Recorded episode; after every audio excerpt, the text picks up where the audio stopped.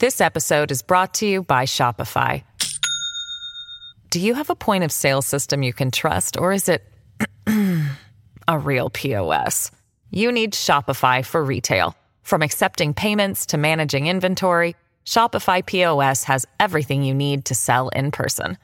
Go to shopify.com slash system, all lowercase, to take your retail business to the next level today. That's shopify.com slash system. Wake up, America, before it's too late. The Steve Deace Show. And greetings. Happy Thursday. We appreciate you joining us here on Blaze TV, radio, and podcast. I'm Steve Deace. He is the returning Todd Erzen. And alongside the always here, Aaron McIntyre, and you are you. Tomorrow is a very big day.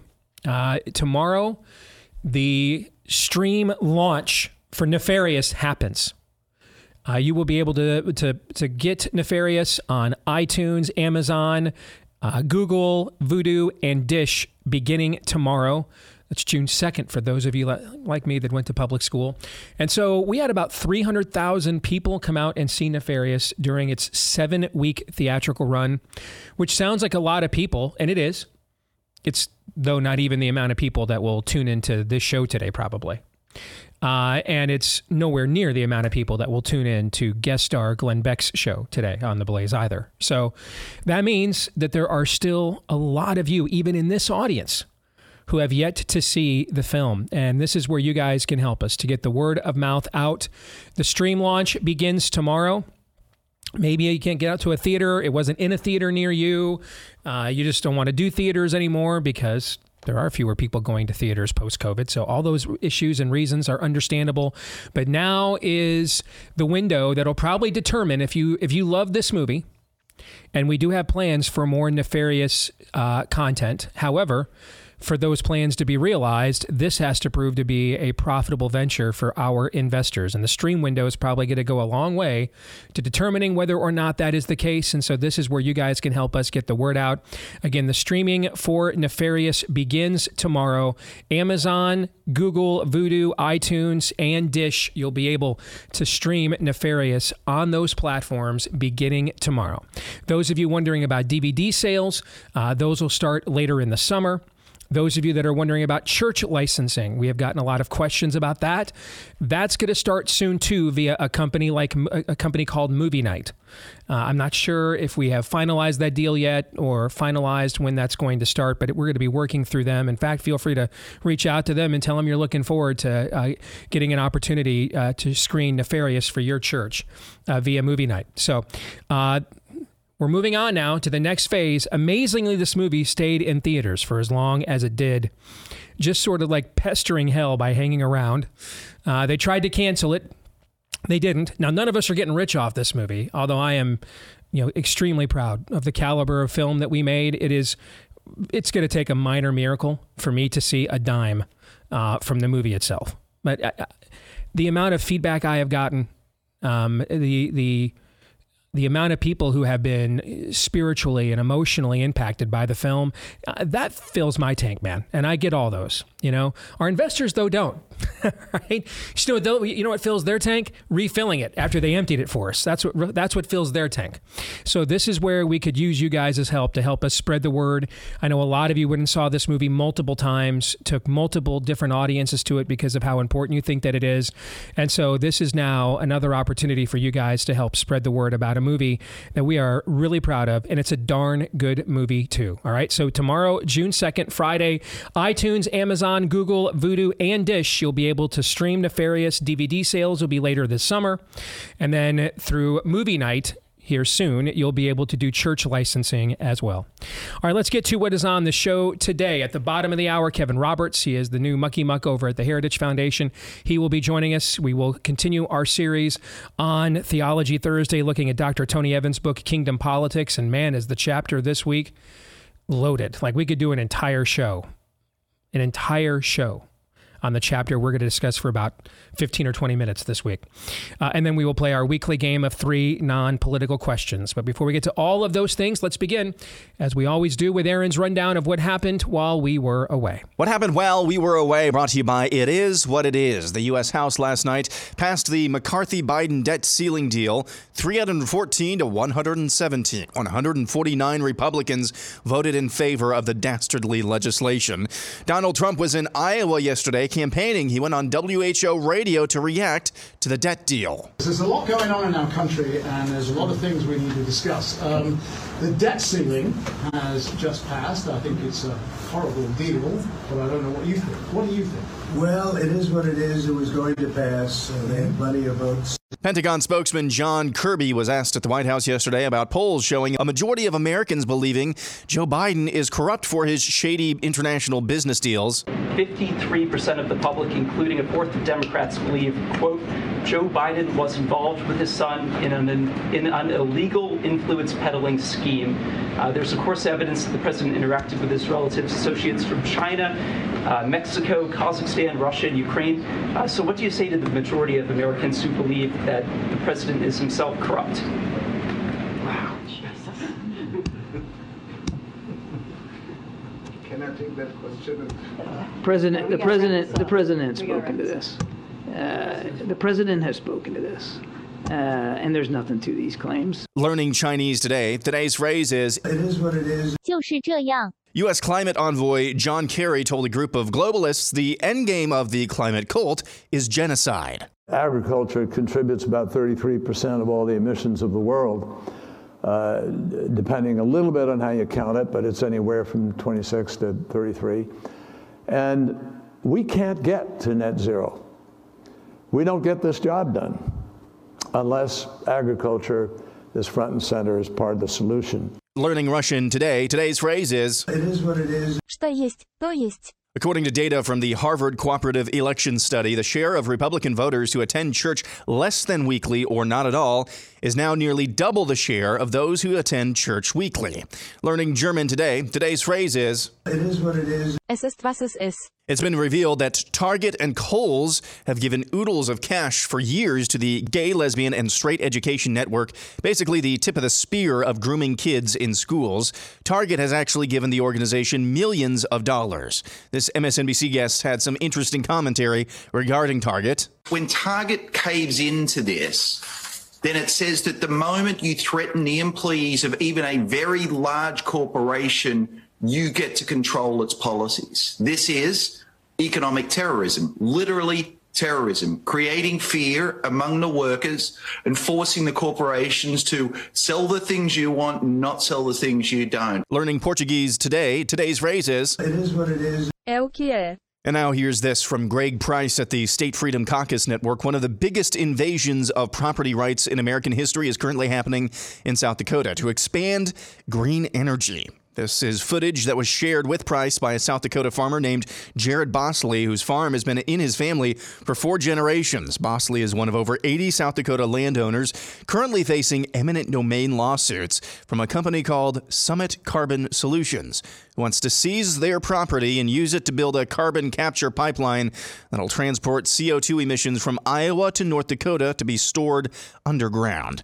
The men in the video are surveyors from Summit. They entered his home and shop before going on his farm to survey the land, all without his permission, while only his wife was home. They later falsely accused him of threatening to kill them. He says he talked to them for six seconds on the speakerphone about how the sheriff would be there while they do it. They're now taking him to court to get a restraining order so he can't be on his own property when they come back. His hearing was this week. Bosley says surveyors from the company have shown up to South Dakota farms without permission, some with armed security guards like something out of Blazing Saddles, and have threatened the landowners who haven't agreed to give up their property. The Republican leadership in South Dakota has also abandoned them in the last legislative session. Bills to protect landowners from eminent domain from Summit failed. Governor Kristi Noem has done nothing. Summit has connections to massive GOP donors. They're also bankrolled by large investments, some of which are foreign, as well as benefit from massive federal credits for carbon capture expanded by Joe Biden's so called Inflation Reduction Act. Meanwhile, South Dakotans whose farms have been in their families for generations, who've put their blood and sweat and tears into their land, are now facing them being seized and ruined for the green energy grift. Their elected leaders have abandoned them, and no one outside local media is talking about it. Again, that's a report from Greg Price at the State Freedom Caucus Network. Learning French today, today's raise is It is what it is. C'est comme ça. well, well, well, if it isn't the consequences of your own voting, this Chicago resident is really, really mad at the city and the new mayor for putting up money to all the illegals now flooding the country and their streets. We didn't have the privilege to cross the border. We came over here being raped, stolen, beaten, chained in the bottom of ships. And you give migrants $51 million? Have you forgot who you are? Learning Spanish today, today's phrase is It is what it is. Es lo que es. And finally, on some foreign dance competition television show, a group of climate cultists attempted to stage a demonstration by rushing the stage on live television when the camera boom operator took matters into his own hands.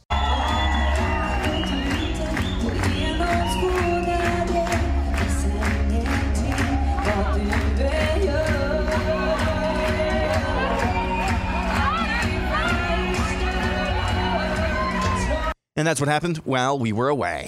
Aaron's montage brought to you by our friends over at Eden Pure. Their thunderstorm air purifiers make the air where you are smell fresh because they're not just spreading air freshener. Uh, in fact, they're killing uh, the odors, the mold, the mildew, uh, even the bacteria, and some viruses that are the reason your air is not fresh right now. That's why it's called an air purifier. Not just merely an air freshener. They come in a three pack for whole home protection, and they have gotten raved reviews from our audience since they came on board the show back about a year or so ago.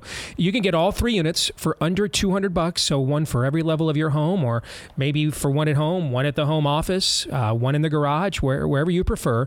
And, and that's a fraction of what their competitors, who, if we're being honest, probably aren't as good as they are anyway, that's a fraction of what their competitors cost. And they throw in free shipping too. So free shipping too, three units for under $200 if you use my name, Steve, as your promo code when you go to EdenPureDeals.com. That's EdenPureDeals.com, promo code Steve at EdenPureDeals.com. All right, coming up in the overtime today, I I just was, I, I just last week had a chance to speak directly to Elon Musk and thank him for the service to humanity he did by providing for the largest free speech platform on planet Earth right out of his own pocket. I get up this morning. Oh, Yeah. and I read Jeremy Boring, who's the mucky muck over there at Daily Wire, um, puts out a thread. They've written a story about it as well.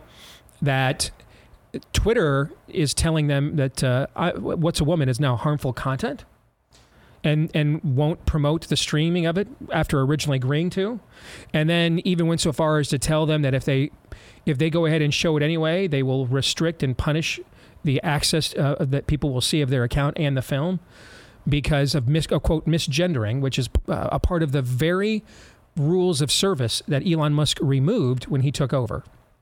So if I had to guess, by the time this airs tonight, this will be resolved in some way. But as the time that we're airing this right now, it is not. So we are going to discuss that later today in the overtime for Blaze TV subscribers. If you are a subscriber to Blaze TV, you'll get to watch that later today at blazetv.com slash deace. If you're not yet a Blaze TV subscriber and you want to see that as well as all of our exclusive content, it is available for you at blazetv.com slash deace for just $10 a month. blazetv.com slash deace. Wow. Um, where where to go in this montage? I have to tell you, just it's a personal aside, listening to Aaron go through that story from South Dakota and Kristi Noem and the land grab there, and hearing Trump in my old studio, by the way, say, "Huh, we just you know completely, nearly completely." Uh, eliminated any reason for you to vote Republican in the last uh, election for Congress. It is what it is. Kind of feels a little like old home week for me. I mean, uh, one of the things that I that really I drew the ire with the GOP establishment in Iowa when I was coming up on on the Great Blowtorch there, WHO, where Donald Trump was speaking and I think he's talking to, to Simon, Simon Conway, Conway, who took yep. my who took my position, and that means that dude has held that spot for twelve years. props to you, man. It is hard in the opinion business to hold a job for that long, to not alienate somebody, particularly in radio when you got ownership and management changes. So good for Simon to keep that job that long. And to ask the question, too, by the way. Because otherwise, we wouldn't know what Trump thinks because he's releasing statements on literally every time Ron DeSantis blinks. Trump has a statement at Truth Social. We are way past dude code violations, frankly, into homoerotic territory for one guy to be stalking another man and his actions this much. You just cannot be hetero. Unless you're a sociopath, you cannot be hetero, hetero and be this obsessed, all right, with another man. Is there a Uh, in special machinations? You just can't do it. Is there a special dispensation during Pride Month? There, no. If anything, you should be more aware that we're looking for things like that, and how they will be how they will be classified in this month of all months. All right. It is what it is. It is what it is. Yes. But one of the things where I really drew the ire of the GOP establishment was. Are you going to talk about Doug Gross? Doug Gross? Because he did this, yes. Yes. I went after them for trying to Yes. take Century Farms in Iowa Yeah. for their for their corporate buddies. And I gave those farmers a voice they had nowhere else. The newspaper wouldn't give them a voice, local media wouldn't give them a voice. I gave them the only voice they had in the entire state. And it just so happened to be a voice on, on the largest platform in the entire state. These are the early Steve Deace hits. Yeah, and I mean. I cost these people a lot of money trying to steal these folks' land. And one of the people that was involved in that, that was not happy about it, was a guy named Bruce Rastetter, who, by the way, is involved in this very company, Aaron, that is in that that you were just talking about. All right. I mean, he tried to buy the entire Republican Party. Um, uh, he was a huge ethanol guy. Uh, he sponsored the big farm show that was a huge money maker for WHO. Yeah. Threatened to pull all of his money. Threatened to pull all of his money if I didn't stop what I was doing, uh, and and and hurt the radio station. Do you, did I stop what I was doing? Don't think so. I, I did not, and I just, you know, I mean, I told him, I, hey, I get it. If you got to fire me, if I, if if he if what he's doing is worth more than me, that's economics. I'll live with it. But I'm not changing a thing, and I didn't change a thing. One of the other individuals involved in this is a certain former Iowa governor named Terry Branstad, who just so happened to, to pick up the phone himself and call my program director one day to get me canned because of the stuff I was doing to them. So it just it just feels like you know, we have a we have a saying in Iowa, there's an Iowa connection to everything. Time is a flat circle. yes. And, and and and we will if there's not one, we will find like the most obscure one. This guy stopped at an I-80 truck stop once to take a leak. Total Iowa connection. We will find one if there is not one. Right? But there are, man, I mean, I, I do feel like I've come full circle now, sitting on a far bigger platform, on a far bigger network, and hearing some of the exact same names and some of the exact same issues all over again. And this is why, when it comes to the Iowa caucuses, man, if you've not been here, if you don't live here, if you haven't covered it, if you've not been a part of it, you just don't understand. And every cycle, I, I try to warn you. Every cycle, you don't listen to me. Every cycle, I'm proven correct. Because I'm here. You're not. And I'm just telling you, well, most of you aren't. I'm just telling you, this is a different ecosystem that what goes on on political Twitter, what's happening on Fox News, what's happening on conservative radio. I mean, I I loved Rush. God rest his God rest his soul. None of us would have the jobs we have if it weren't for him. One of the first things when I got into this business early on, on top of going after the eminent domain stuff after the Kelo versus New London thing, is that was also leading up to the 2008 Iowa caucus cycle. And I, I was all in for Mike Huckabee. And so the, WHO broadcast lineup was Rush for three hours, and then I was on right after that for three hours. So I would come into the studio during Rush's last hour. I heard it every day to get ready for my show. And every day, man, he's just pounding Mike Huckabee, crushing him, basically making Mike Huckabee out to be like a West German Christian socialist. And Mitt Romney is the next coming of Ronald Reagan. Okay. Um, and then I would come on the air, do the exact opposite show. right? Mitt Romney's a complete and total rhino, uh, and here he is. Here he is in his own words again and again and again and again. You guys heard those clips every day on the show for months and months and months. All right. You know, I, I would have never envisioned that it was possible that my little local radio show would overmatch the great Rush Limbaugh in a presidential election, but in Iowa it did. And if you go back and look at the 2008 Iowa caucus uh, map and line it up with the WHO coverage map, it's an exact, perfect, seamless garment. Where WHO was on strong, Mike, which is most of the state, Mike Huckabee won. Where WHO was not on strong in the state, like the far up western part of the state, Mitt Romney won. Not a coincidence. And that's was that was the first lesson. There's no way, no way. I mean, I, I don't have one percent. I didn't have one percent of Rush's reach, influence, probably even talent, and and yet, how did my guy win this caucuses? And I learned from that experience myself because I didn't believe it either. I had to I had to live through it myself too. This is a different ecosystem. The people here really don't care what you think, and they're going to do their own thing. And I think a lot of you think that I have influence here because I'm some kind of tribal chieftain and I've got like this network of people and I make a phone call. You ever see me make a phone call or Thanos snap or anything like that in all the years you've been here behind the scenes and just dictated from on high something that was going to take place behind the scenes and people just followed uh, like lemmings my orders and edicts. You ever seen any evidence of that? That does not happen. It doesn't. that it's the exact opposite. I learned from that 2008 experience, oh, these people, they think for themselves here. So I earn their trust. They know if I tell them something, I really think it's true. Doesn't mean it is. Doesn't mean it's right. I don't actually try to lobby people. I don't try to persuade people the way you think that I do. That I've got friends that will work for multiple different campaigns and everything else. I respect the fact that Iowans want to have their own voice, and that is actually how I developed the influence that I have here. So you can have all your. I, I, mean, I see people I like and respect po- posting polls of the West Virginia. No one cares. No one here is reading any of that stuff. No one here cares. They're going to do their process. And that creates a very organic process when we play out the games. Because games on paper look like one thing. Then you play the game, and it looks like something else. I lived through this as a Michigan fan last December. We were a nine point favorite in a college football playoff game, man. That's a pretty big point spread in a college football playoff game when there's only four teams. Presumably these are the four best teams. That's a that's a pretty big spread, particularly when your name's not Georgia and Alabama. That's a pretty big spread. I never thought for a second we were going to lose that game. 10 minutes in, we're down 21 to 3.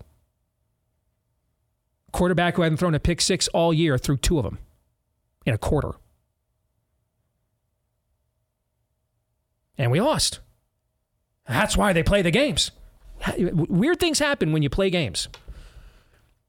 We had a corner who set the all time record at the NFL combine for fastest 40 time.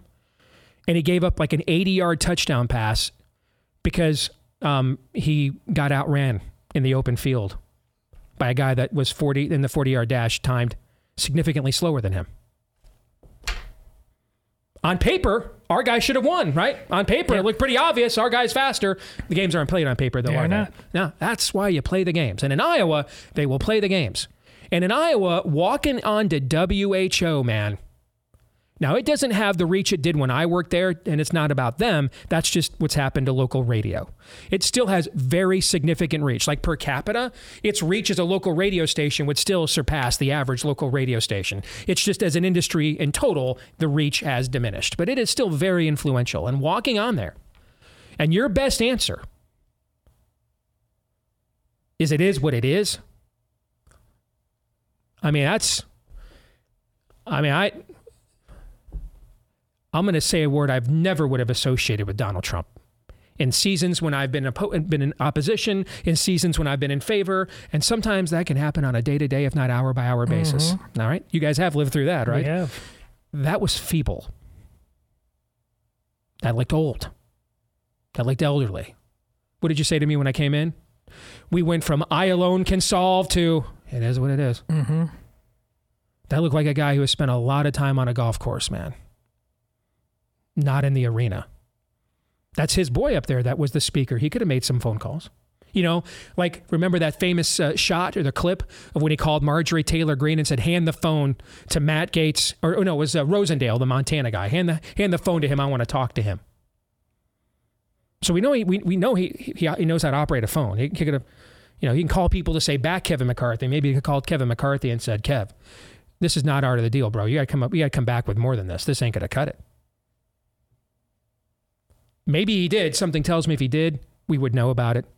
And something tells me if he did, probably there would have been a slightly different outcome. Instead, we got a guy golfing with Saudis, shrugging his shoulders. Eh, it is what it is, man. It is what it is. Once a day shows up with a script where he says great things on a video from Mar-a-Lago that we would all agree with, and that's it. Don't see him in any fights. We don't see him involved in anything we really care about around the country. That's really about it.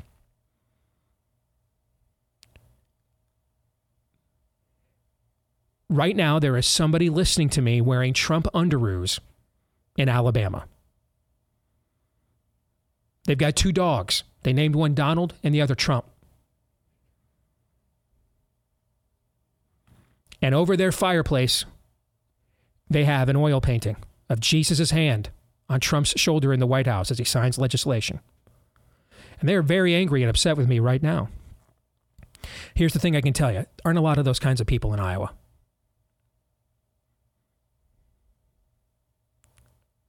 And you go on a 50,000 watt blowtorch at a moment that we are handing Joe Biden a credit card with no limit and our name on it. And we're not even going to defund the 87,000 IRS agents we were promised. And your answer is it is what it is. That's that's why you play the games. Because they're not played on paper. They're played on the field.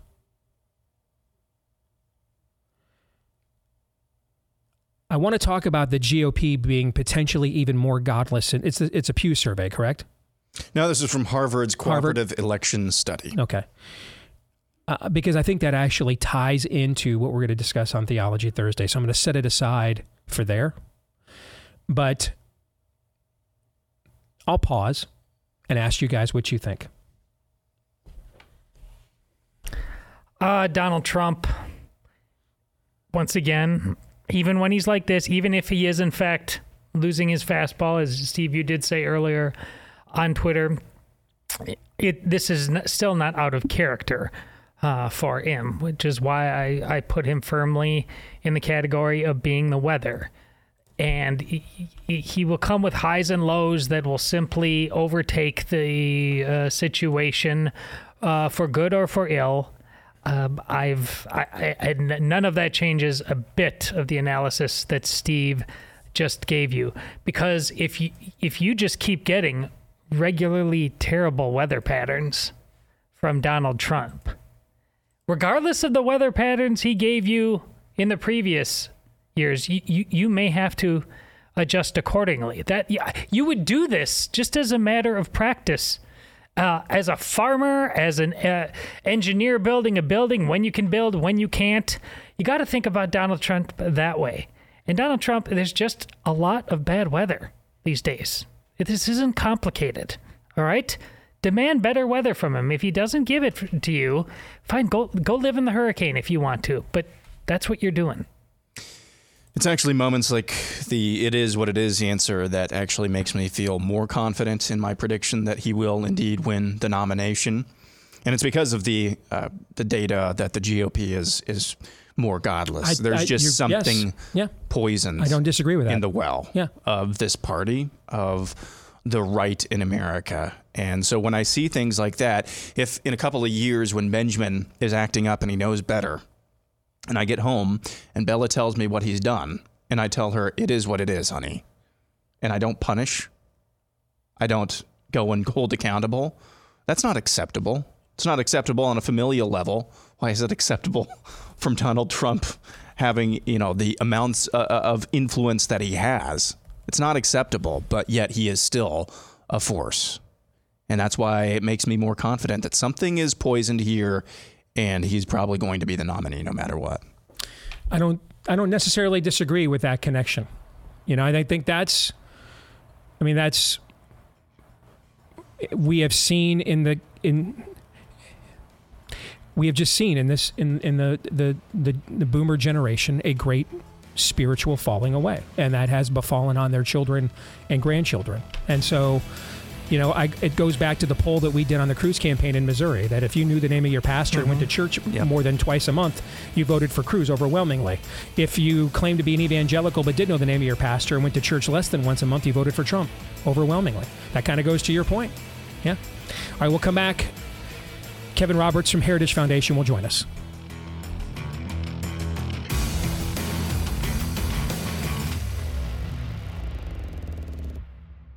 This episode is brought to you by Shopify. Do you have a point of sale system you can trust, or is it a real POS? You need Shopify for retail. From accepting payments to managing inventory, Shopify POS has everything you need to sell in person. Go to shopify.com/system all lowercase to take your retail business to the next level today. That's shopify.com/system.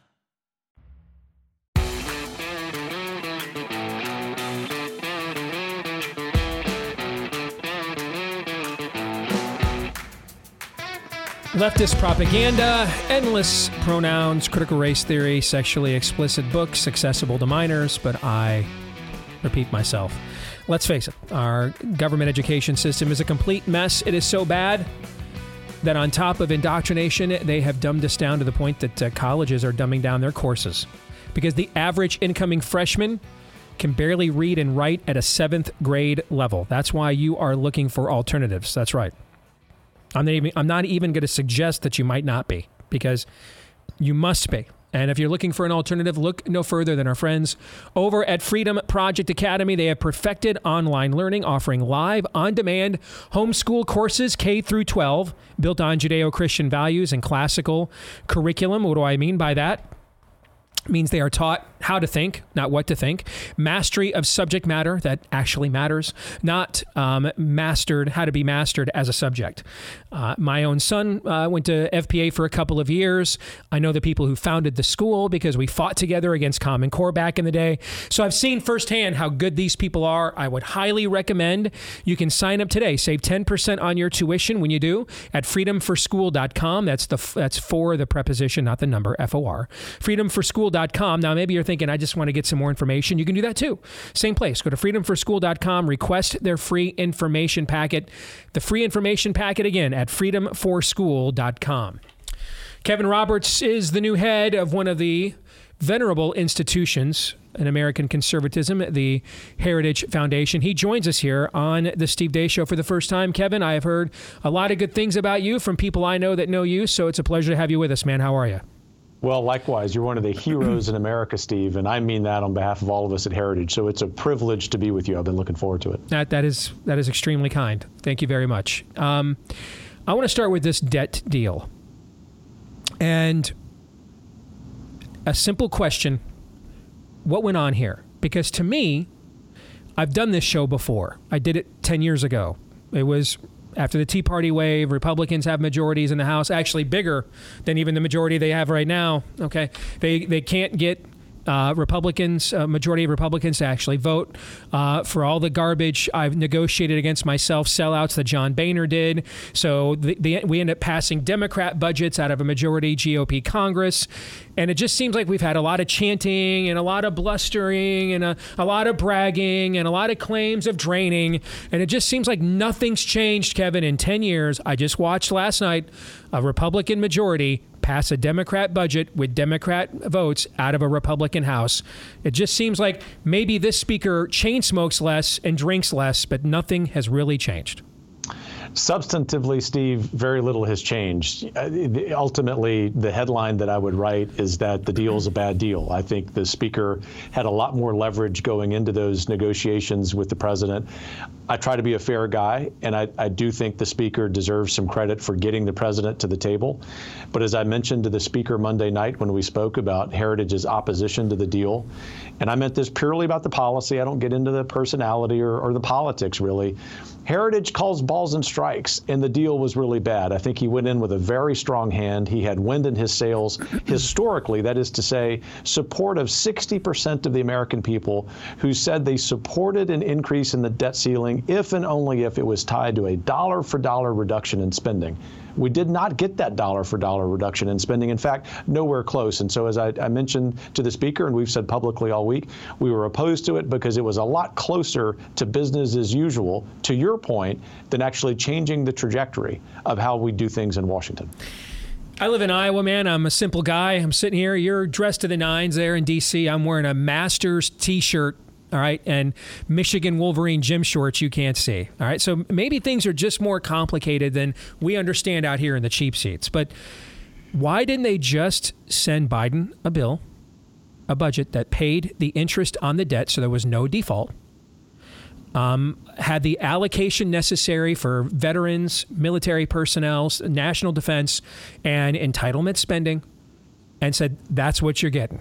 And if you don't want to sign that budget, you want to shut the government down because, you know, there's not enough Pride Month bennies in there for you, you're welcome to make that case to the American people. By golly, we will put we will hand the microphone to President Dementia Patient. Is it because it, it seems to me out here in West Des Moines, Iowa, Kevin, it was really just that simple if you actually believe in what you campaigned on. It is that simple. I want to be really clear. And by the way, in five hours, when I'm home in rural Virginia, I'll be in Texas Longhorn shorts, maybe a master shirt. I, I, as I tell you know, my, my four kids each morning, Steve said, Dad, you're the best dressed redneck we know. So we, so I'm, I'm with you. Uh, grew up as a working class conservative on the Gulf Coast. So that's how I see the world. Frankly, it's how Heritage sees the world. It actually is that simple. And the reason they didn't do that is because Washington does overcomplicate things. And so as, as recently as a couple of hours before yesterday's vote, I mentioned this example just to emphasize how right your supposedly simplistic argument is. I suggested to the House leadership that they still had time to add two or three amendments to their bill that actually would simplify it, and they refused. And, and the reason they refused is because of the nature of, of the power structure in D.C. on both sides of the aisle. As you mentioned at the top, this bill passed with more Democrat support than Republican support in the House. It's going to get overwhelming support by most Republicans in the Senate. I'm just here to tell you as long as business is as usual in D.C., Heritage is going to fight it, but I'm going to give you a little bit of hope. I do believe that uh, so many people are frustrated by this that we've got a chance to change the trajectory of this. But it requires people in places like West Des Moines, Iowa, to say, we demand of our elected leaders in the state legislature and also in Congress not to vote the way most conservatives have been voting here in D.C. If I could sum up how I think people out here in the cheap seats feel, it would be this statement Democrats don't want to count our votes, and Republicans want to make sure our votes don't count. If you get what I'm saying there, your thoughts. I, oh, uh, absolutely. I, th- I think you're you're right on both counts. I will come to the defense of the handful of Republicans who don't fit that that second statement. I'm, I'm not being swampy by saying sure. that. Sure. One of one of my very best friends, Congressman Chip Roy, for example. You bet. Go he, ahead. He, he is my best friend in Congress, and he's one of my best friends, period. We worked together at the Texas Public Policy Foundation, and I'm grateful that 70 of Chip's colleagues joined him in, in opposing that legislation. I wish there were 170 in addition to them. But this is what I see, Steve, and, and I'm not someone who believes in hollow optimism. The reason that I took the job at Heritage as a, as a regular guy who does wear a necktie and, and a dress shirt is to represent the average American because that's really how Heritage was founded 50 years ago. And and the more that average Americans can keep focusing on what's simple. I think Governor DeSantis, as an example, was was really clear about this in simple language. The country was on a trajectory toward bankruptcy before the bill.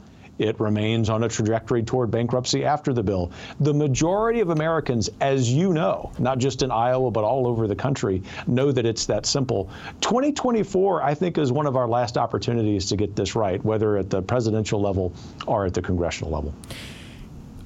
I have said on our show, and I would love to get your take as a smart policy guy, your take on this. And maybe you think this is total bunk, but and, and I'm okay with it because I want to hear if you do.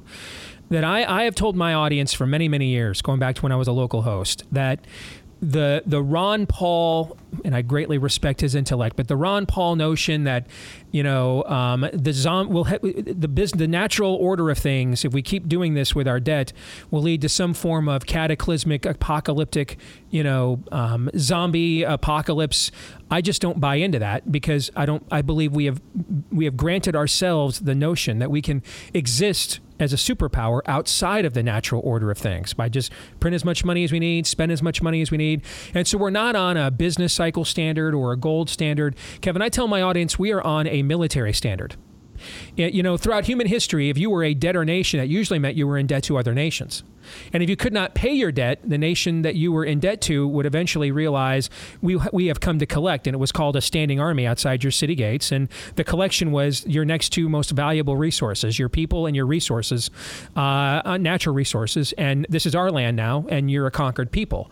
That's not, that's not happened here because there isn't a military on earth for all the blustering at least until recently, that would have dared stood up to us. Okay?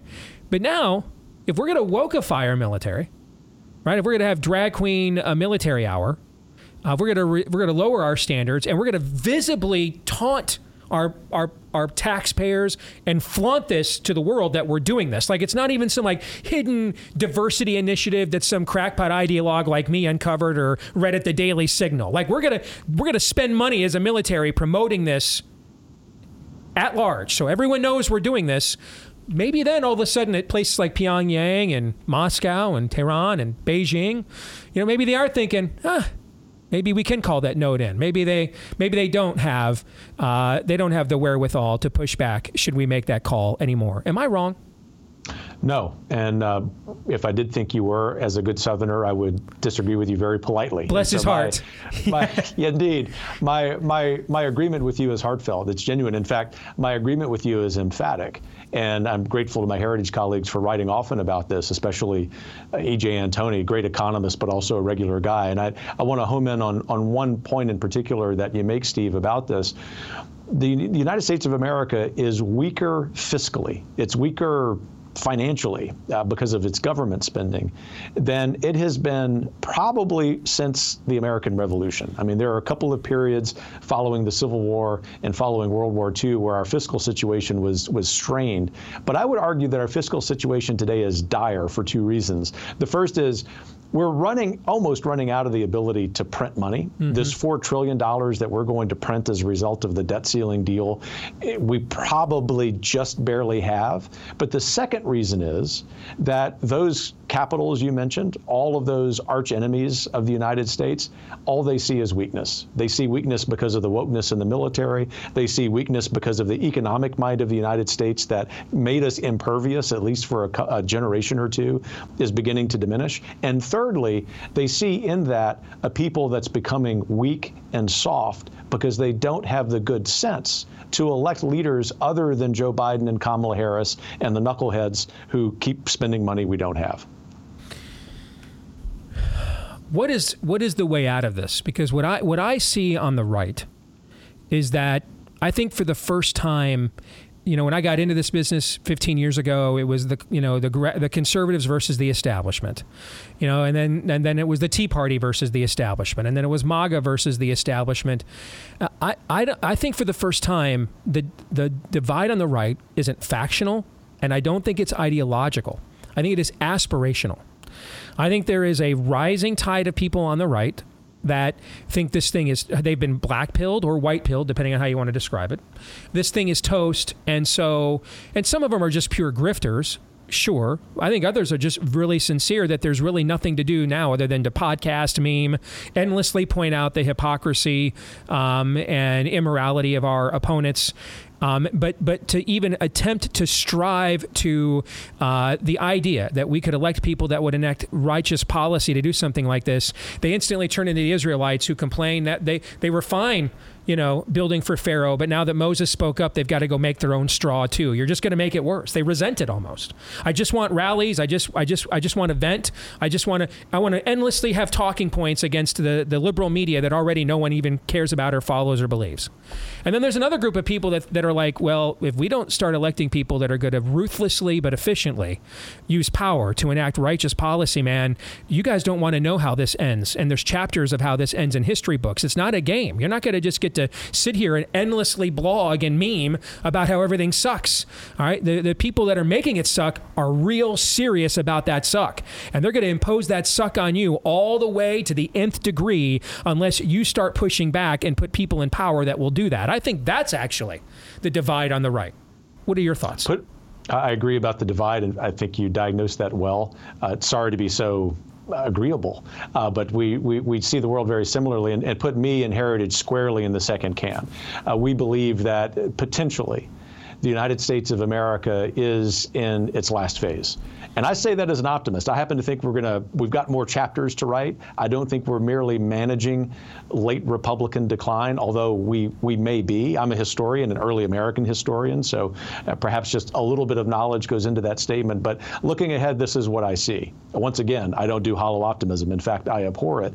I believe that the 2024 election cycle is one of the last chances we have to get it right. By that, I'm not endorsing a particular candidate. I'm endorsing the mindset that you just made. Mm-hmm. And I'm, I'm, I'm, and I, I want to add some substance to this, Steve.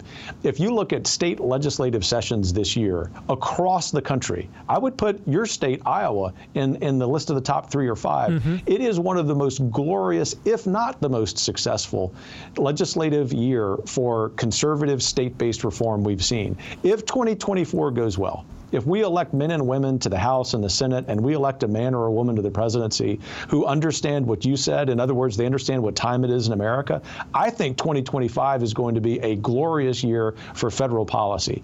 If we fail to do that, then I, I, think we may be relegated to podcasts and online activity. Mm-hmm. But I can tell you, even if that's the case, Heritage is going to fight until the last second. Kevin, thank you so much for joining us, brother. How can people follow what you guys do there at Heritage and also your news arm over there at Daily Signal? Well, you're kind to have me. Uh, we're at heritage.org. We start with policy first. You got a question about, you know, what the analysis is on policy, heritage.org, and highly recommend our media arm, the Daily Signal. You can find it at dailysignal.com. Get a, a morning email which uh, shows you what most of the rest of the media doesn't want to talk about. Great stuff, brother. Uh, I guess we're going to probably see you in Iowa here at the Leadership Summit next month. So uh, look forward, forward to, to, it. You bet. Thank you, man. Take care. All right, guys, your thoughts on that conversation with Kevin Roberts over at the Heritage Foundation? Well, yeah, clearly uh, cut from a different cloth than you, Steve. Uh, Winsome comes to mind, uh, uh but it does. See, that's the thing. It doesn't matter. They, you can have all the different personality uh, types you want to. It is ultimately about that righteous policy that Steve talked about. So everybody looking around and waving your finger in the air as if the guy that squawks the way I want him to squawk. At the end of the day, the, the church isn't supposed to look that way. It is a hospital for all different kinds of sinners. For, looking, you know, that you you may not be able to identify them at all, but you know they belong there. Our politics needs to reflect that more these days. You keep trying to follow and be uh, beside people who are only cut from the exact same personality. You like the exact same kind of show at 8 p.m. and eating the same junk food uh, at the exact same. That's not. This is never going to work that way. It is the righteous policy that is primary, and then it draws the different types together because you all want to be free, genuinely free and understand what that means. And it means with certain closed hand principles. Both those men had a conversation, different personality types, but they both agree with the bedrock. The dude gets it. I mean, he he gets it, and it's it's pretty easy to tell. And and I've said this before. We had a conversation uh, briefly about this yesterday as well. I mean, exposing evil, I think, is a righteous thing. At some point, though, you have to confront it, and you have to hold accountable and you have to get things done. Mm-hmm. Because just exposing evil, uh, at the end of the day, that's just not that's not the full measure of what's needed. We'll come back. Theology Thursday is next.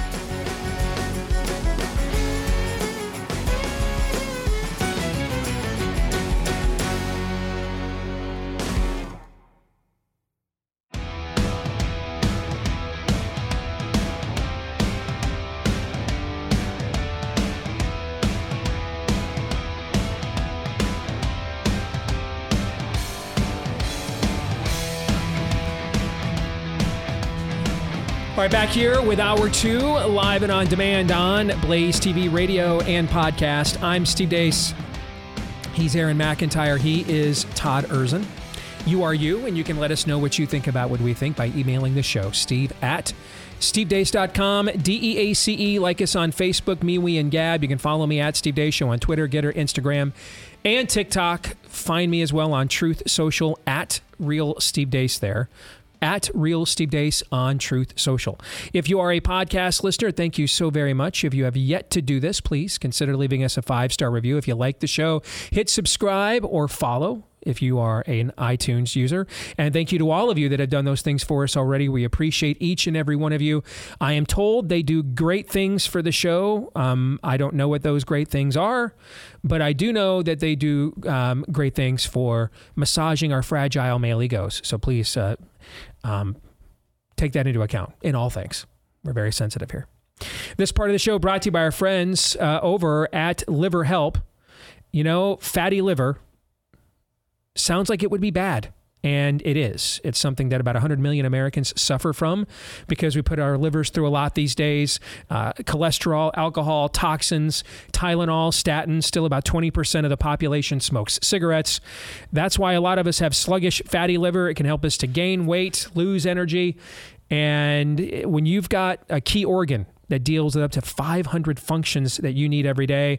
It is time to give it the help it needs. The Liver Health Formula, it's an all natural supplement which contains 12 clinically proven botanicals that help to recharge and protect your liver. It's manufactured as well right here in the USA, approved by American doctors. You can try the Liver Health Formula and receive a free bottle of their nano powered omega 3s to keep your heart healthy at the same time by going to getliverhelp.com slash Steve. That's getliverhelp.com slash Steve and claim your free gift as well of those nano powered omega 3s. Getliverhelp.com slash Steve. Coming up at the bottom of the hour, it'll be time for three non political questions, but it is now time for Theology Thursday. We have been continuing our study of Dr. Tony Evans' book, Kingdom Politics Returning God to Government. And the chapter this week is loaded. I mean, in, in many respects, he touches on, in one chapter, many discussions and topics that we have had on this show. I mean, going back to the entire times you guys have worked here, going back to when you guys were listeners of the show, when it was local, we've had these kinds of conversations. And so, because this thing is so loaded, and I want to make sure I don't interfere with what you guys had teed up to discuss, I'm actually going to turn this chapter over to you guys first and foremost. Uh, the title of this chapter is The Link Between God and Government. The link between God and government. And you're, you're seeing right now, you've heard me, I've said this how many times on the show? All governments are a theocracy. All of them are. We're only debating who the theo is. This month, folks, is a, is a perfect encapsulation of that statement you are watching the current rainbow theocracy reign. And you will not blaspheme. There will be blasphemy laws. It's just a matter of what you are and are not permitted to blaspheme. You will watch almost every last vestige of corporate America line up and take the knee. For every June, every knee will bow and every tongue will confess that the rainbow is Lord. That's religion. When companies like Target, have you guys seen their latest stock valuation? Holy crap, man. Holy crap. In any other era, folks would have been fired at, at half of that decline, let right. alone the ongoing decline. No one's been fired. Why? For all who saw the beast, marveled at the beast and gazed upon it and wondered who is like the beast and who can make war with it. That's why. This is a religion. Bud Light has tanked. Just gave a a groomer group a $200,000 donation what yesterday. Why? Because just as if you are sincere in your Christian faith throughout the centuries, Caesar putting the sword to your throat wasn't going to persuade you. Well, unless you're Mr. Bass with the Toronto Blue Jays. but it wasn't going to persuade you to forsake your Lord. they're not going to forsake theirs either. At least not at this price point yet. Going to take a little bit more, maybe a lot more. Because these are articles of faith, these are acts of worship. We live in a theocracy today, and every month we have its festival of acknowledgement called Pride. And that's the month that we are embarking upon right now. So let's begin the discussion of this chapter. Who wants to go first? I'll jump in first. Okay. It is the month of homoglobia, the global colonization of sexual perversion. And it is a religion. And with all due respect to Dr. Tony Evans and all due respect to Steve Deace, I think this book and the show could be distilled down to just these three paragraphs that I'm about to read to you from this from this chapter.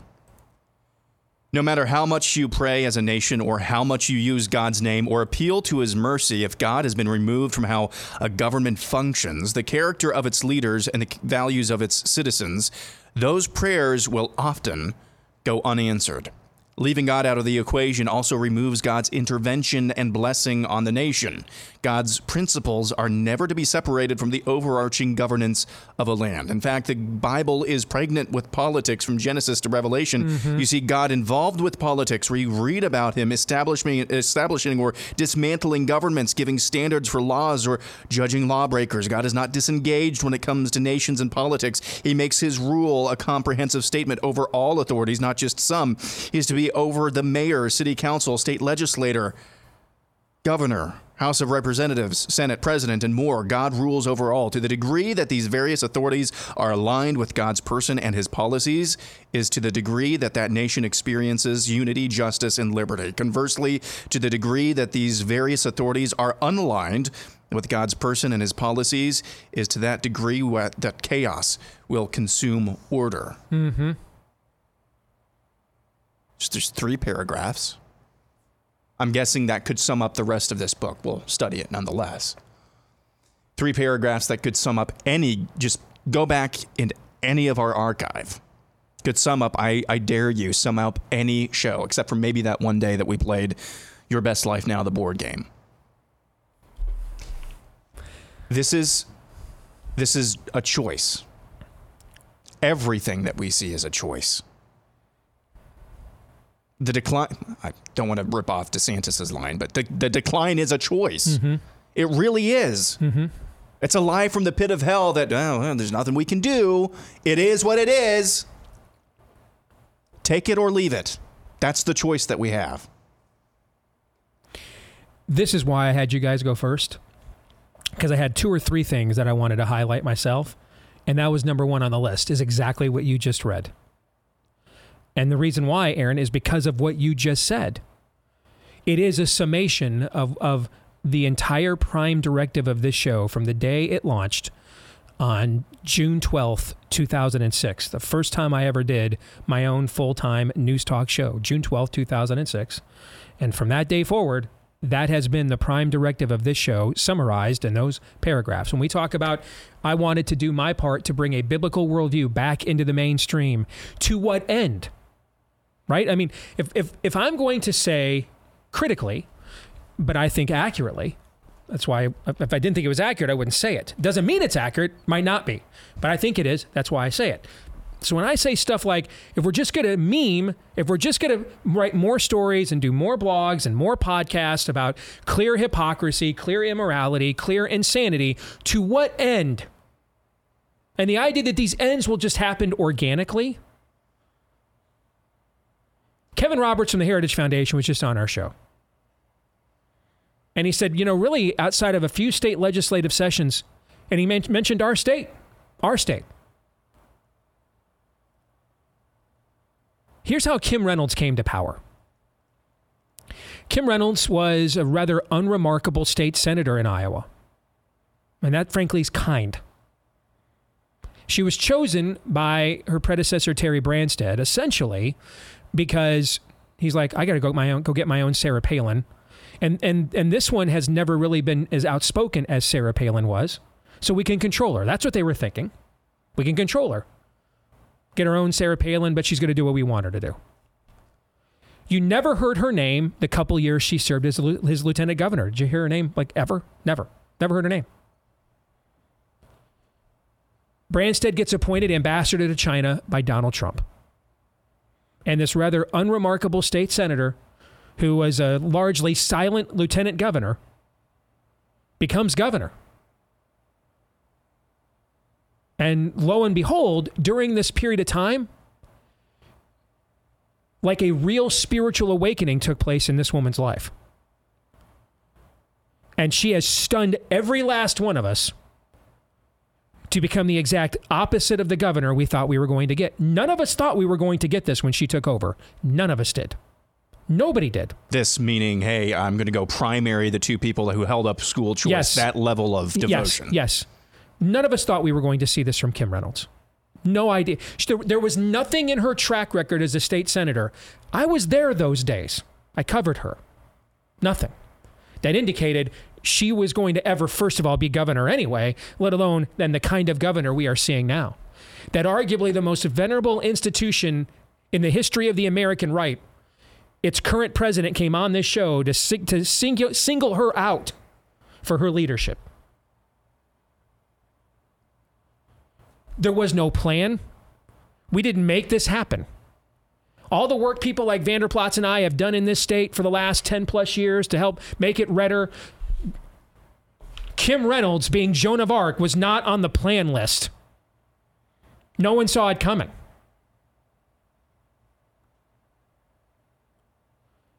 And it would not have happened. It would have gotten redder. But it would not be the state it is right now, though, without her. That's a fact.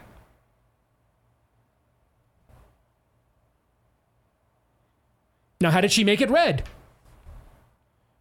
Did she blog? Did she meme? Yeah, did some of that stuff. Did she just blow up the media? Yeah, she's done some of that stuff, right? But is that all she did? Did she leave it there? No. It, it, all she did was she read that book to the media one time with the gay porn in the schools to make her point, and then nothing else was done. She made her point, exposed their hypocrisy, embarrassed them. We got our talking point, and did nothing else. That's what happened, right? No. Wrong. What did she sign? I think it was yesterday. She banned that stuff out of the schools. Righteous policy outcome. Righteous policy outcome. You have two paths. Everyone within the sound of my voice, this country has two paths politically. And one of them is not just keep memeing, keep podcasting. That's not one of them. Keep talking. It will cease to exist as it was founded, or it will require violence in the streets to stop that from happening, which I don't think anybody wants. I'm wearing a Masters t shirt today. I found out yesterday my beloved Michigan Wolverines are playing their first game on something called Peacock, which I remembered I had to subscribe to for my youngest daughter to watch The Office reruns. And I had to go on there yesterday to find out if I still had a login there. Do I sound like someone ready to fight a civil war? And neither are almost any of you that are talking about it. You're posers. Stop it.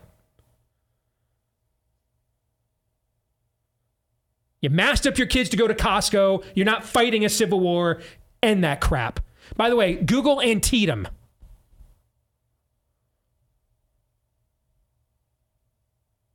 Other than what happens at Planned Parenthoods for the last 50 years, more Americans died there than any single day in the history of this country. That's the path. That and that's frankly the path we're on. Minus revival. That's the path we're on. That's where this is going to go. Unless we take another path. And that other path is righteous policy. Now, where will we get the term righteous from? From how would we know what is and is not righteous? Is there, can I go to righteous.com and look that up? Is there, is, there, is there a being somewhere that has revealed to us what is righteous?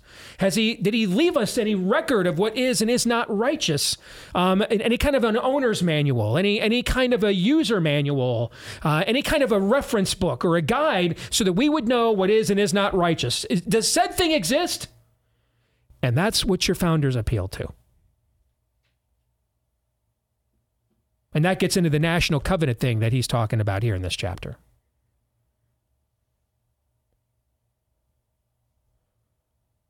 people will gain power and wield it, not have excuses why they couldn't do it. Wield it. Ruthless efficiency. Kim Reynolds is ruthlessly efficient. She does not light up a room. Doesn't mean she lacks charisma. That's just not, she's not a showgirl. Just ruthlessly efficient. Wields power. Punishes evil. Other one he mentioned, Florida. Same thing. Ruthless efficiency. Not much of a comedian down there.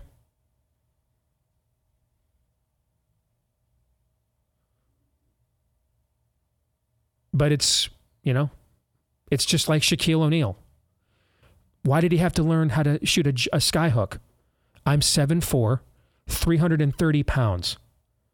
I will literally just go over you to the rim. The only shot I need to learn is a dunk. That worked out pretty well. Right? It did. Yeah. Ruthless efficiency. I'm wasting time learning all these different shots I don't need to make. I am bigger, faster, and badder than you, so I will just run you over. I'll erase you. That worked out fairly well for him. Ruthless efficiency. Wasn't always the most graceful thing in the world, right? Was, wasn't always like the most poetic thing. Wasn't like watching those slow mo shots of Kareem with the skyhook. It was brutal. We could have used a few more free throws, but the Hall of Fame called nonetheless. Indeed, it did. Yes. Maybe could have worked on those. All right. My point is, though, there aren't a lot of other examples. Ron DeSantis won by less than 30,000 votes. Or is it 30 or 40? I always forget. So the idea that this stuff is just going to randomly happen everywhere, not true.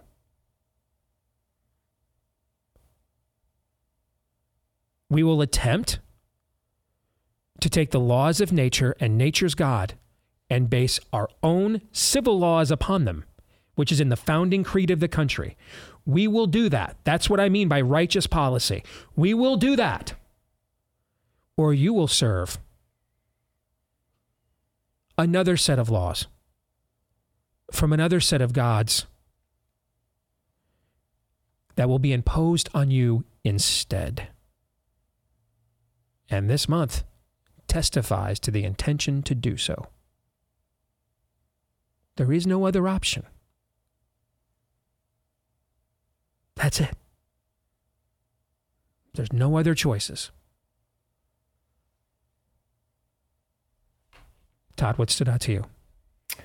Well, I'd imagine mine might not be on your top three, uh, but I persist. uh, at the end, he, he says, This is not a time for cute Christianity. This is not a time for popular politics. It's not a time to placate the masses. I agree. This is a time for Christians to take their stand. Okay, what are Christians? How do they how do they do that? Because here's a point where, as you know, I've said this man is a my brother from another mother. The last couple chapters, I thought this was brilliant.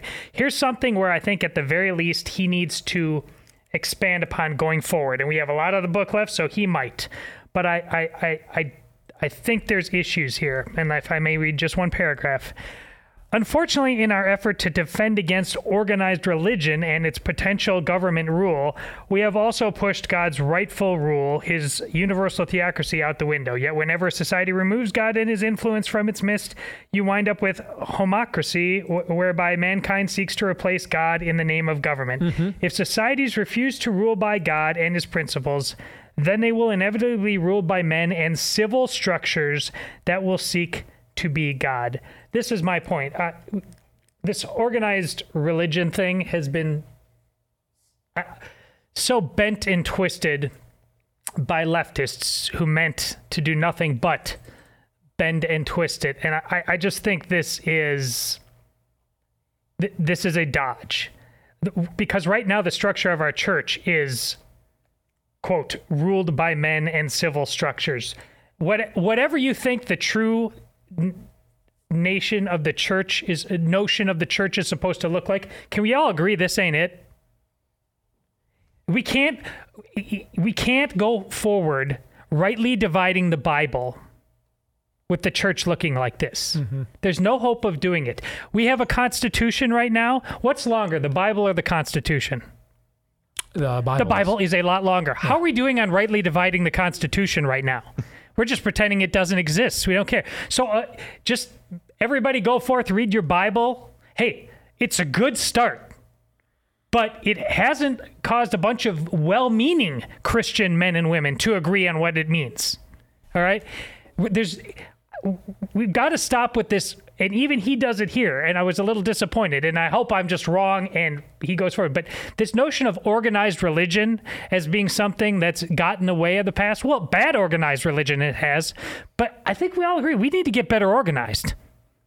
What that looks like, I'm happy to talk specifics. I don't think this is the place right now. But I wonder if anybody agrees with me that based that I have reason to ask questions about this paragraph because our current state of the church, formally speaking, is way too fractured. It's not close to one. Whatever that one looks like, again, we can have that argument about this.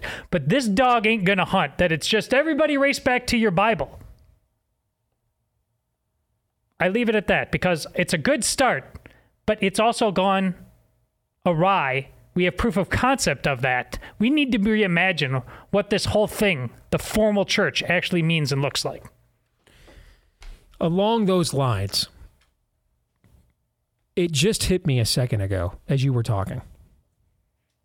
My lament about how much of, how too much, uh, maybe I'll put it that way, too much of what we have done on the right for too long, especially in this current era, has has not been to produce a specific outcome that would actually fulfill what the stated belief behind um, what we were broadcasting, blogging, saying, writing mm-hmm. uh, claims or or or, does, or or or feigns to desire. And it dawned on me. I think I might know why. And yes, there is a grift element on the right. And, you know, the religious right went from discipling Ronald Reagan to it's its grifters now. I've called some of them out in the past. Now, it took a little bit longer for that movement to, to get infiltrated by grifters because we didn't have social media and the means and the ability to, you know, immediately monetize your political activism that we have now. Now the grift comes almost instantaneously, like vultures on a carcass. So I mean, the Tea Party was was a thing for like one election cycle, went on for like two more, but by then it was basically a grift, except for a handful of people that were really serious about it. Same you're seeing now with the MAGA stuff now. Okay. Um, but I don't think that's as widespread as people think it is. We have this new thing now that anytime someone says something I disagree with, they're a grifter you're a child. It's possible people just disagree with you for reasons other than they're on the take, you know? Um, but we, we have a grift problem, but I also don't think it's like a widespread issue. I think it's significant, but I don't really believe the grift stuff is in our way that much. Really, it's not. I think I, I understand what now, for the first time, what is in our way more than anything else. For the last generation, our churches and and I, I can only speak for evangelical ones. I've attended a couple of Catholic services, but I'm not involved in the Catholic Church on a regular basis. I can't speak to what goes on there. I, can, though, fairly authoritatively on evangelical churches. I've been to a lot of them. I've preached in a lot of them, spoken in a lot of them. And and one of the things that the evangelical church has done, and I, when I say this, I'm not talking about the fake churches, churches that still hold to whatever the current notions of sola scriptura happen to be, is application.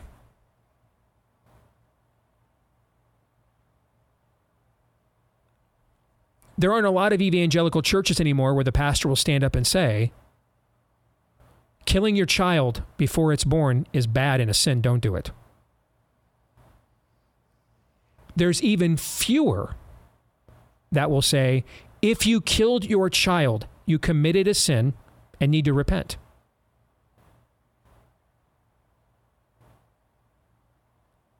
Many will say God is pro life, but then not quantify what that means.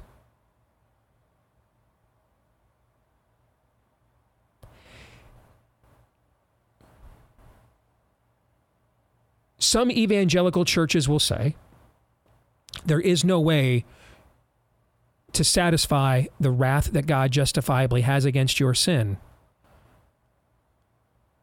other than accepting the grace and forgiveness offered through Jesus Christ alone. Fewer evangelicals will, will say, you need to repent of your sins or you are going to hell directly to someone in their audience or their audience. Many will say, well, Jesus himself said, I am the way, the truth, and the life. No one comes to the Father except by me. But again, not, not quantify what that means. That the gospel, when it's preached in this culture often, a biblical worldview, when it's catechized in this culture often, is done so as an abstract concept. Why? Because the the religious leaders don't turn on Jesus for abstractly saying some people said some things that were wrong about some stuff, you know, and I'm sure they tried their best. And um, you know, you know, here's the here's the real thing. That that's not what it was. It's that he went to the temple where the people assembled to worship. And he pointed at the people that were lying to them and said, These blind guides, these people right here, I'm talking about them, these folks, look at them. That's what I'm talking about. Them. Know who it is I'm speaking of? These people. This brood of vipers, whitewashed tombs, talking to them, talking about them, telling you to not listen to them. The direct application is what made them seethe, not the abstract philosophical assertion. And what do we see in our culture today? I've talked about this just recently. Ah, Congress is full of crooks. My guy's great, though. Keep voting him in, and I have no idea whether he voted for the debt deal or not.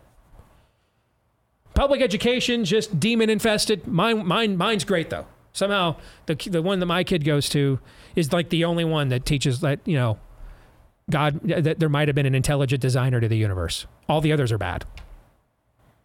No application just something in the abstract. And since much of the biblical discipleship that's been done in our churches in this generation has lacked application, I, guys, doesn't it only make sense that when our people come out of those buildings and they engage the rest of the culture, it also tends to, well, I shouldn't say it lacks a lot of application when it comes to stuff, the, the do gooder stuff. You get all the application on that. You know, we'll have a we, we've got a Compassion International Festival every month, uh, dude. I'm all for that.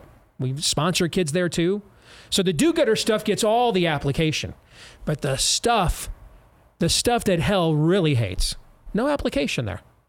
It's just like a benign philosophical assertion. And you're left with, you walk out of there and you're like, wouldn't it be great if somebody did something about that one day?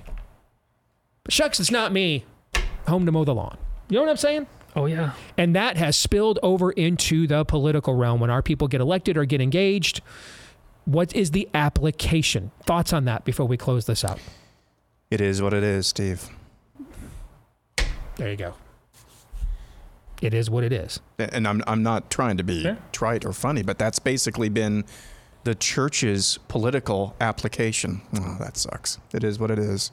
Fallen world buzz phrase, move on. Because organized religion is bad. It's adic- antiquated. Uh, you know, we, we implied in all that is ultimately a Christian version of you do you. It's yes. not okay. Yes. It's not okay. Yes. You, we don't know. In flesh, adultery the, is bad. You're an adulterer. Stop doing it. Here's the That's application. the difference. Here's the application. It's that bloody cross. And I'd rather be the one to suffer than my children. I'm trying to turn up the volume on suffering, quite frankly, a little bit. So it has to be me instead of my kids. That's the application. Hmm. More in a moment.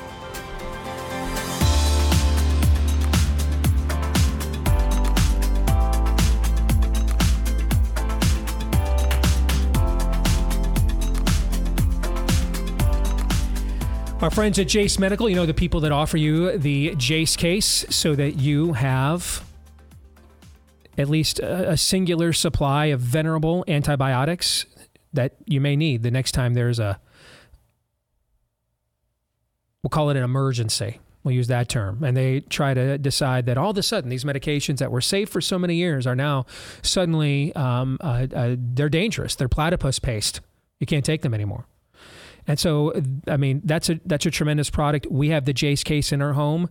Well, they have a brand new product right now as well. They're now offering up to a 12 month backup supply of your prescription medication in case of again emergency. Uh, and these are medications with a wide range of, of ailments, uh, from cholesterol to diabetes, heart health, blood pressure, even mental health, and more. Uh, a must buy for your family to be prepared. Get that peace of mind from our friends at Jase Medical. J A S E.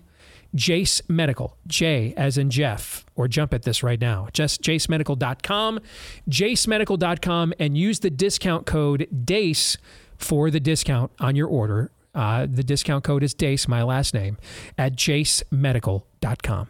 It is now time for three non political questions. We all have questions. Who am I? Why am I here? Where am I going? Who am I? A search and a question of identity. Why am I here? A question of meaning and purpose. Where am I going? Question of destiny.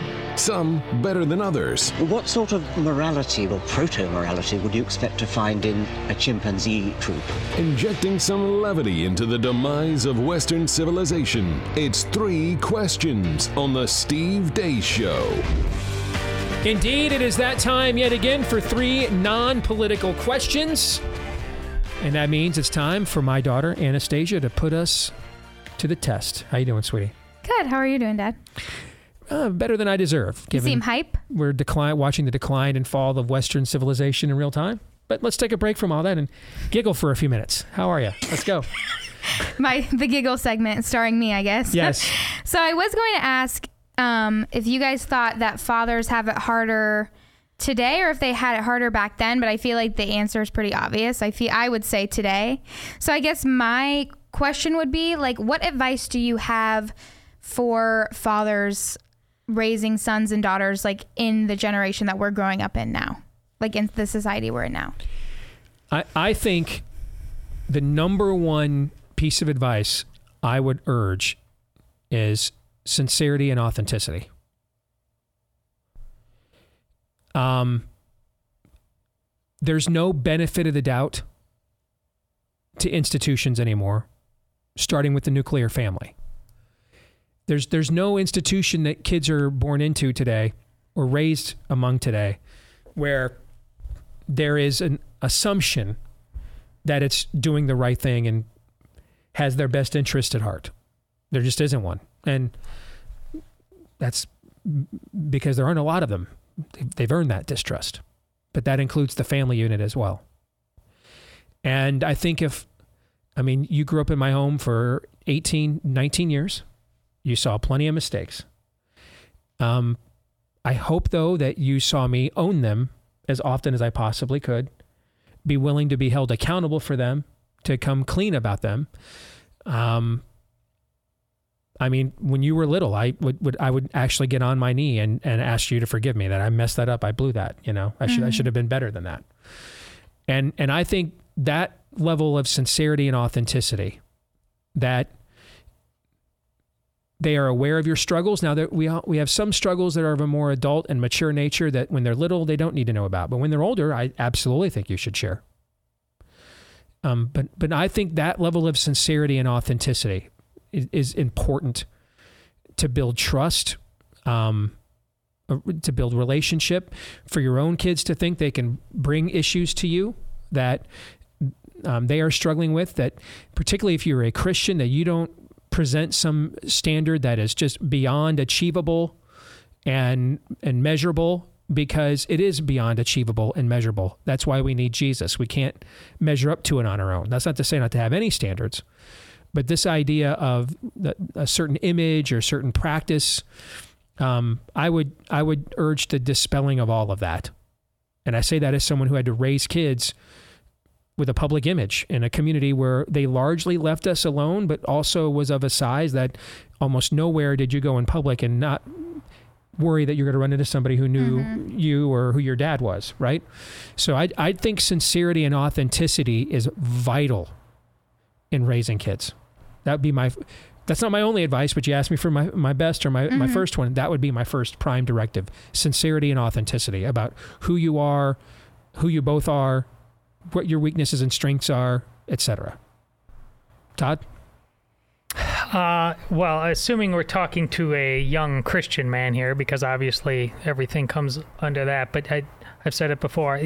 They need to understand that, uh, and now more than ever, because it really, for most other uh, generations, you could not default as easily as we do into comfort. But ma- uh, masculinity is not a leisure pursuit. You you you put yourself last. You attend to your wife and your kids and their needs uh, first, which doesn't mean you anoint them. You say whatever they do is one- no quite quite the opposite. Uh, but y- y- kids will start tuning you out all the quicker if they see that you have not dedicated who you are and what you are in terms of you know those hours you work uh, that extra job you take uh, the things you, you, you delay your gratification uh, to make sh- sure that they understand uh, that you it's they, these aren't just words. You your their mother and them are clearly your priority. And I'll think now as Steve said I've certainly uh, done my share of failing uh, on that end, but they need to ultimately understand that you th- they aren't just your something you did once when you were younger. Now it's kind of okay. You're a hobby or something like that. No, you are you are the most fundamental priority of your existence, and that can't happen if you check all the comfort boxes. Yeah, along those lines. So those are great pieces of advice. I think if you've already raised children or your kids are older, I'll just my perspective, having one that's not even two years old yet. I would say, I, I would say one big lesson that I have learned, and I would say could be learned, and I think could be helpful to others if you're just entering into parenthood or fatherhood for the first time, is let go of any notion you have of a normal day or week. A lot of couples now, both both sexes, a lot of couples now are getting married later into their 20s, which means what? They're more set in their ways. It's a minor miracle Mhm. that you're able to coexist with somebody who's already kind of getting stuck in their ways. But then once you're married for a little while, you kind of develop into a rhythm. There's normalcy, even if you're busy, but there's normalcy. When you have a kid, that rhythm and that normalcy is pretty much for the most part, at least for you, all gone. So just let that go. And I would say, especially if you're more introverted like I am, normalcy or routines, I guess you would say, kind of important thing. Just let it go. In order, in order to be able to be there, as Todd was saying, for your wife first and then your kids. Just let that go. Um, because if you hold on to that, you're going to hold on to a lot of other things. One of them is comfort, and one of them is a really insidious form, I would say, of, of selfishness. Just let anything go that is keeping you from being there and putting and prioritizing your wife and kid. After that question, let me tell you about our friends over at Relief Factor. Because the next one may not be as serious, and we might need a segue. So, our friends at Relief Factor also have a great product. It is drug free, though it was a formula created, all natural formula created by physicians who can prescribe drugs because they realized that a lot of the chronic issues they were seeing in their clinics and at their practices dealt with too much inflammation in the body. And that's what you're looking for an all natural anti inflammatory to take on that inflammation that is likely the cause of your chronic pain. If you want to try Relief Factor, they give you what's called a three week quick start. It's it's basically a tryout. Only cost you 20 bucks to see if you don't see a difference in 3 weeks or less. Just 20 bucks. Why do they offer it so inexpensively for that long of time? Because about 70% of the time that when people try it, they stay with it long term. They're that confident in their product. So if you want to see, uh, if you don't see a difference in the pain in your body in three weeks or less, go to relieffactor.com. Just 20 bucks. What do you have to lose? relieffactor.com or you can call them at 800 the number 4 relief 800 4 relief anna Okay, so which horror movie would you guys rather be stuck in? Okay? okay Friday the 13th, Halloween, or It? ooh Um, Friday the what? Friday the Thirteenth. I've never seen any of these movies. Okay. Yeah, yeah, because you grew up in a good home. Oh, Um, I've never seen any of these either. Is that is that what you want me to say? Well, not in my home, you didn't Here's- anyway. Yes. Maybe in yours you have, but you've not seen them in mine. Yes. I think my, my younger self would have said uh, Halloween. Mm. Because Michael Myers just walks everywhere. I know. That's so and I was true. like, how is everybody still dying? That's so true. Like Jason Voorhees is like multiple terrains. He's under the water, right? You know, I mean, yeah. Okay. Um, Don't be that was scary as hell. That he's that was the effect. Like he's still gonna get you, even though he's just. we're doing the movie versions, right? The movie versions. Yes. Okay. I almost put 2020 as an option, but then I thought I'd be a little bit more Eh. lighthearted. Because if it's the book, I, I definitely don't want to be in it, the book. I remember the first time I read that book, and I'm like, this is incredible. This book is incredible. And then you get to the end, and you're like, Stephen King ought to be arrested, straight up. I mean, he's just straight up ought to be arrested. I had never heard what the end was until you guys told me on the show, like a year or two ago, Like, for I don't whatever even reason. feel. Yeah. I mean, I, I don't I don't mind pointing out lurid things in order to to expose their luridness to people. I'm not comfortable even talking about that. So if I'm not comfortable talking about how that Yeah. book resolves itself, what does that tell you? Okay. But yes, we're doing the movie versions. So we're doing the movie version. I I th- I think I would rather be in in it Really? because I thought you didn't like clowns. Maybe that was just what I. Uh, and Made and, up. and I I'm not a fan. I don't I, I love clowns. I don't like creepy clowns. Yeah. and so, this was this is an opportunity for me to to confront that. Okay, answered like a real man right there. Yeah, I I I I, I, I want to put the creepy clown on the receiving end for once, so that's why I would choose that one. Uh, Friday the 13th, I guess. I, I have no idea what's in that movie, but I'm just answering because I have to. Killer in a hockey mask. Okay. Yeah, Friday the Thirteenth is kind of the OG of the uh, slasher horror film genre. It's where Kevin Bacon got his start. Was in that movie. What was it? Was There was, was, a, or, no, that was after Animal House. My bad. That Was movie it- came after Animal House. was there a Friday the Thirteenth before there was a Halloween? Yes. Was there? Yeah, I Hmm. do think Friday the Third. Well, let me see. That's a good point. Friday the Thirteenth came out what year? Uh, Friday the Thirteenth. The first one came out. Nope. Halloween is older. It came out in 1980. So you were right. And where's- Halloween's related in the OJ. When's Friday the Thirteenth? What year? 1980, and Halloween is like 1978. Oh, s- okay, seventy. Got Yeah. it. Okay. Last question then for All you right. guys. Okay. If a genie granted you each three wishes, what would you wish for? And unlimited wishes cannot be. No, like, and let's go by like Aladdin rules. If, I know Disney's canceled, but we're just gonna go from that.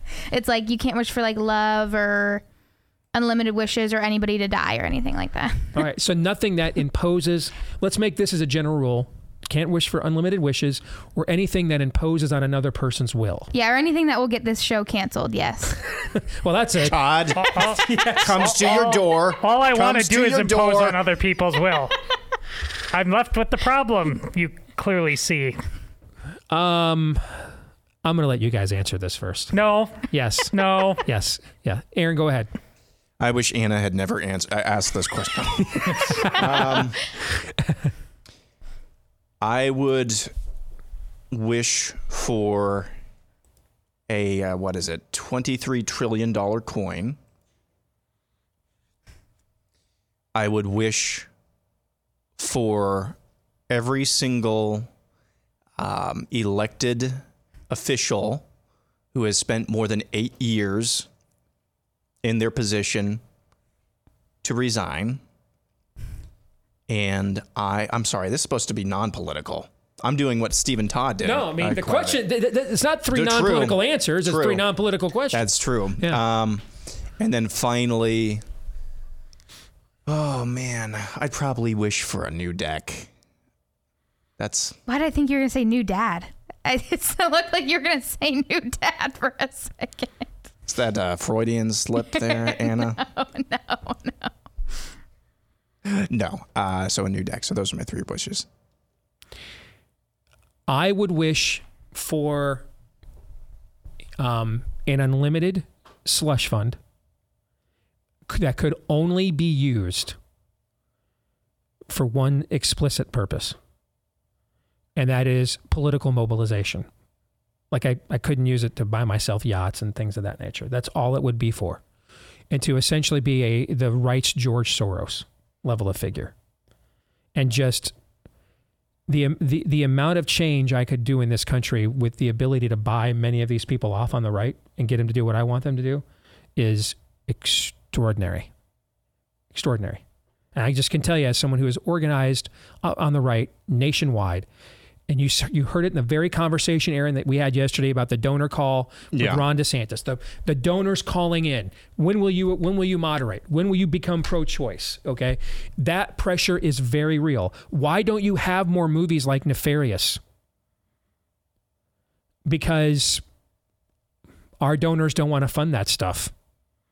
Our donors, our donor class is not good, not good as a whole. So I want an unlimited slush fund, and all I use it for is to wage war in the culture war arena. I cannot spend it on myself in any way, shape, or form. Take a salary. It's ju- that's it. That would be my that would be wish wish number one. The amount of good I would do with that, and just buying off these absolute manginas and bending them to my will, is incalculable. So I would do that. Um, I gotta. I'm, I have to do something personal. I'd love my own Madden cruiser, and I could just cruise around, go see, go around the country with basically a house on wheels. Go to games, you know, the ability to go any game I wanted to, and be and, and be either in the stands or in the press box or on the sidelines with my own Madden cruiser. I'd like to be able to do that. That'd be another wish I would have. Um, and then the the third thing is for my kids to learn from all of my mistakes. Isn't that imposing will? No, no, I'm asking them to learn. I'll go I'm not the- saying to not make mistakes, just learn from mine. Heroic and virtuous husbands for my four daughters, a nice house for my wife, uh, and unlimited apple cider vinegar. There we go. Fair There enough. All right. Nailed it.